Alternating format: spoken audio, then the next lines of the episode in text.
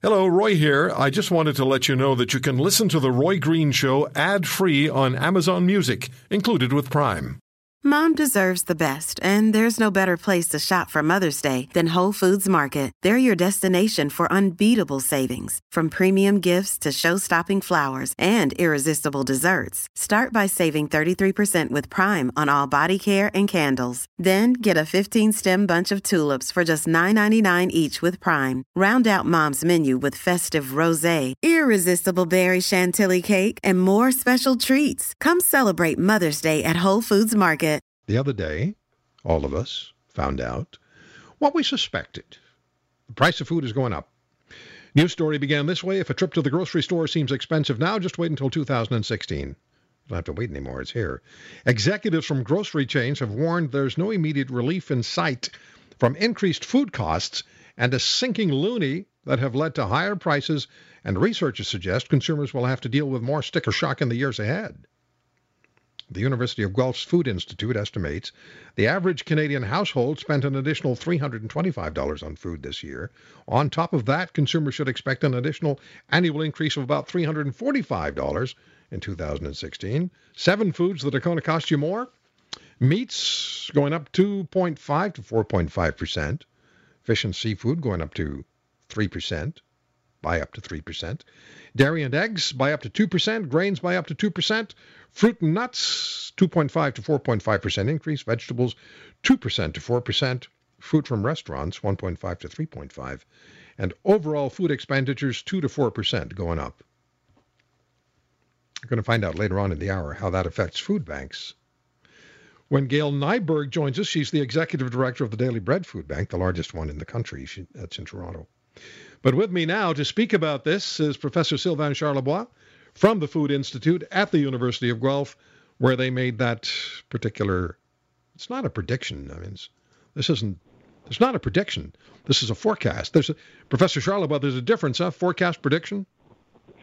Well, I mean, semantics. I would say that forecast would require some sort of scientific method, and uh, so we actually uh, have developed over the years an economic econometric model, which gives us a sense of what may happen in the future. But we do have a panel of experts. Uh, we have a geographer, someone who specializes in hospitality.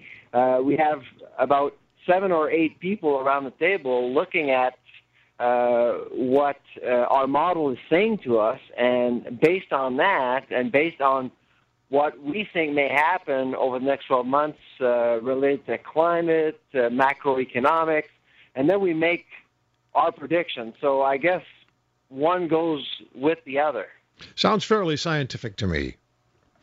Well, um, it's oh. not. It's not. It's obviously it's the more data we incorporate into the model, sure. the more precise it becomes. So this is our sixth year, and we've actually never been wrong uh, in terms of relative increases. Uh, what really threw us off in 2015 was how low the loonie went. We didn't predict the loonie to go as low as it did.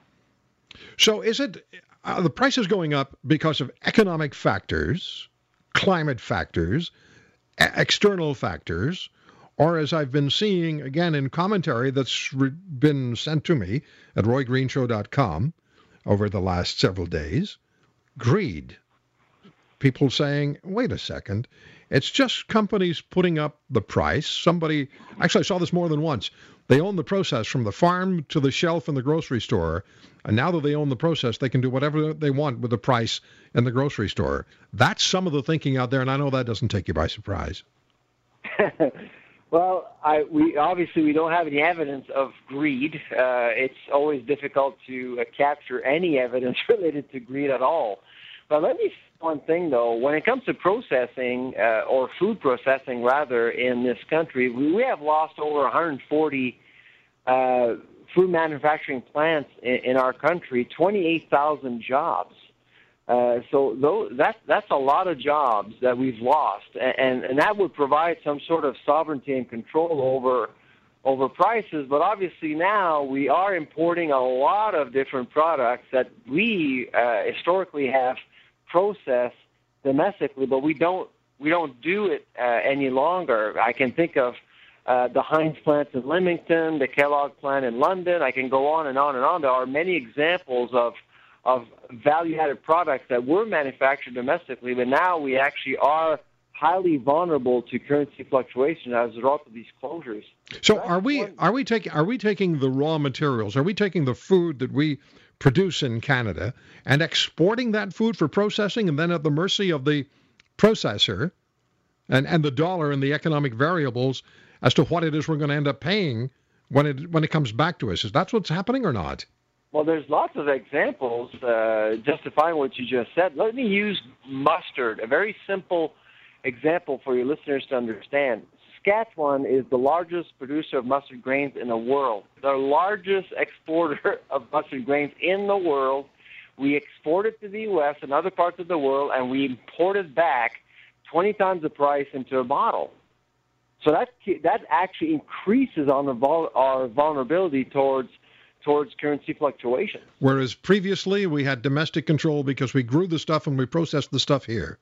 Absolutely. So that's so, one piece of the. So who thought of? The, who, the so other who, piece, of course, uh, related to the uh, proverbial greed comment is is with distributors, uh, distribution. We all know that uh, Loblaw, Metro, and Sobeys are doing very well financially. Uh, they actually did did have a, a very good year in 2015, but that is due uh, mostly because the food distribution landscape is a little bit less competitive than it used to be just a few years ago with the arrival of Target, for example.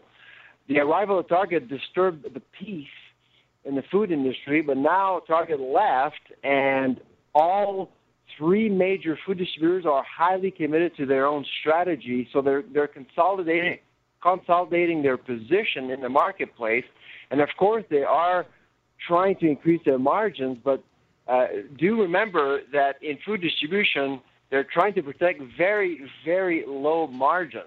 For example, Loblaw generates about $10 billion worth of business, but uh, it barely uh, generates $100 million in profits. So you have to generate a lot of revenues to generate just a few dollars of profit in that yeah. business.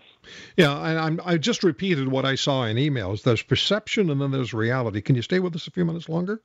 Sure, absolutely. Okay, we'll take a break and we're going to come back with uh, Professor Sylvain Charlebois from the Food Institute at the University of Guelph. And we'll talk about some of the specific foods that are going up and by how much and the impact it'll have on all of us. Uh, there's also a great deal of waste going on in this country when it comes to food and it's food that's in our refrigerators, and we take it directly from the refrigerator, not to the microwave or to the oven for reheating. No, it goes directly from the refrigerator to the garbage.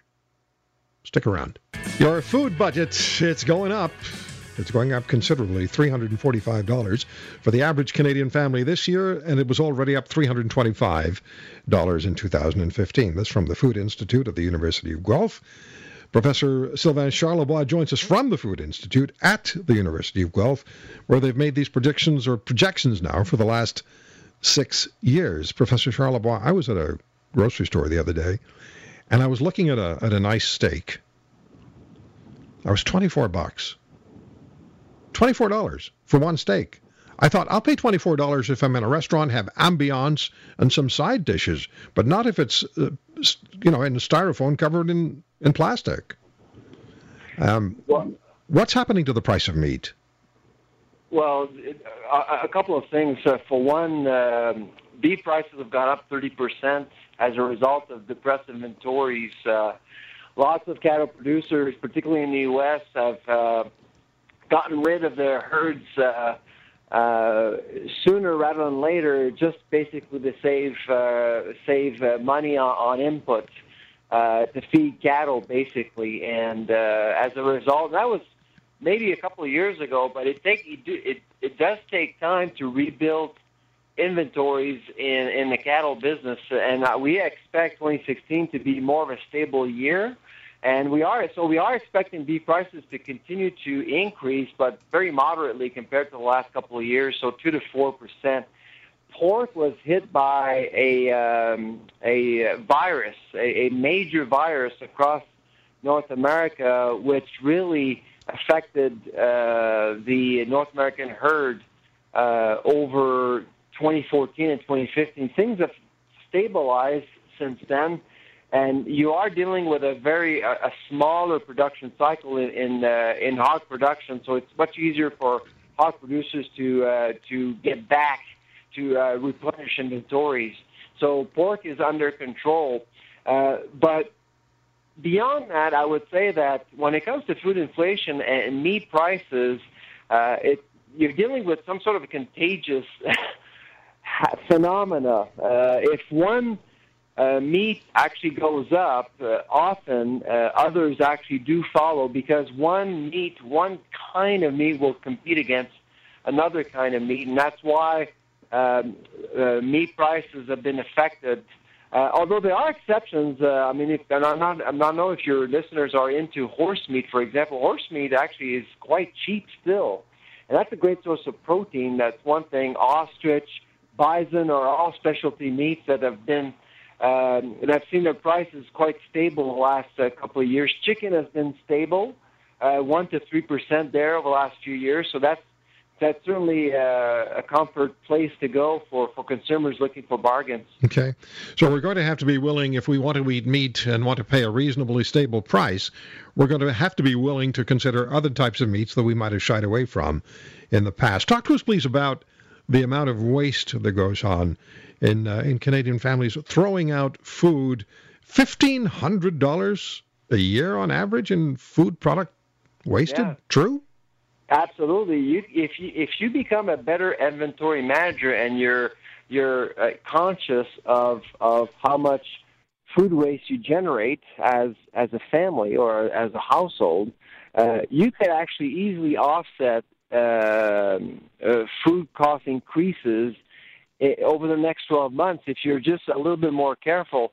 Uh, we're just finishing off the holiday season, and uh, I'm sure that many listeners would recognize that uh, we've wasted a lot of food over the last 10 days or so because we we host people, we want to uh, uh, indulge a little bit more, and but at the end of the day, sometimes uh, you end up uh, just preparing too much food or buying too much of it. So if you're a little more careful about uh, how how much you buy at the grocery store, you don't show up hungry, for example, that that helps.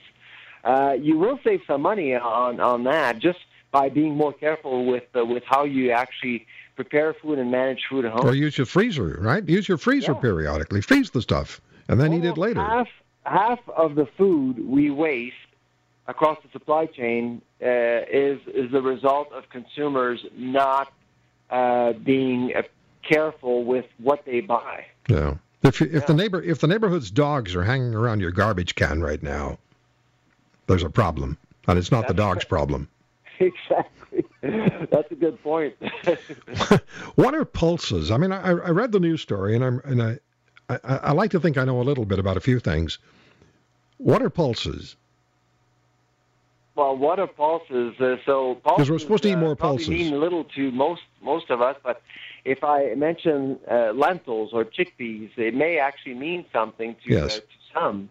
And so 2016 is the International Year of Pulses, and it is so appropriate for the FAO to, to go in that direction because uh, obviously uh, pulses can provide a great source of protein, particularly for consumers with less means. And obviously, the FAO has a global perspective on food issues. But when you, if, if you go back to, to us, to Canada, uh, there are many consumers who just can't afford uh, a steak on a barbecue. Uh, and so Right. uh, lentils, chickpeas could provide a great source of of, uh, of of of of protein. So if you want to save some money on steak, perhaps it's time for you to consider uh, lentil soup. I didn't buy that steak, by the way. you didn't, eh? I didn't buy it. Twenty-four dollars. Have you actually looked at the price of cauliflower these days? Cauliflower? dollars a piece. Cauliflower? Cauliflower. Yeah, I know I did. I looked. Actually, I did because my dogs like cauliflower. I do too. And I tend to now and then I buy something that I know that I can give them some, some something off because I think they ought to have some vegetables because they're omnivores. And I looked and I I had to look three times at the price of cauliflower and broccoli. There are, there are things that do happen uh, in the fruit and, and vegetable section that are a little bit silly sometimes. And if you're careful and you watch, if you really, really study prices carefully, you can actually get some good bargains. For example, cauli, organic cauliflower right now is cheaper than conventional cauliflower.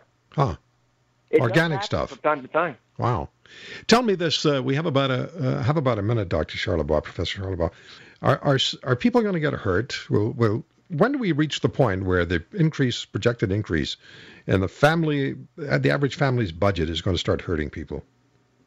Or are we already well, there? It, it all depends on on the big uh, the big economic picture. Uh, I mean, there's nothing wrong with food prices going up, uh, our salaries going up, and that's the problem right now because we're dealing with a an inflation rate of barely one percent. GDP growth is not there to support uh, food inflation. Um, but do keep in mind that Canada or Canadians actually do have access to, to one of the cheapest food baskets in the world. After the United States and Singapore, we are third. So, in the grand scheme of things, we're not doing too badly. The the problem, of course, that Canadians just they just look down south in the U.S. and, and compare prices, and that's that's sometimes that's when Canadians are they feel they feel cheating because yeah you do you do yeah you do in a grand scheme no question things, we're not doing so badly. Uh, but then now you're dealing with a 40% exchange rate. So if you go buy your food at, in a, at a U.S. grocery store, you're going to add 40%. So it's not it's not the bargain that a lot of people think. Dr. Charlebois, thank you very much for the time. Good talking to you again. Happy New Year. Happy New Year to you. Bye-bye. Professor Sylvain Charlebois from the Food Institute at the University of Guelph.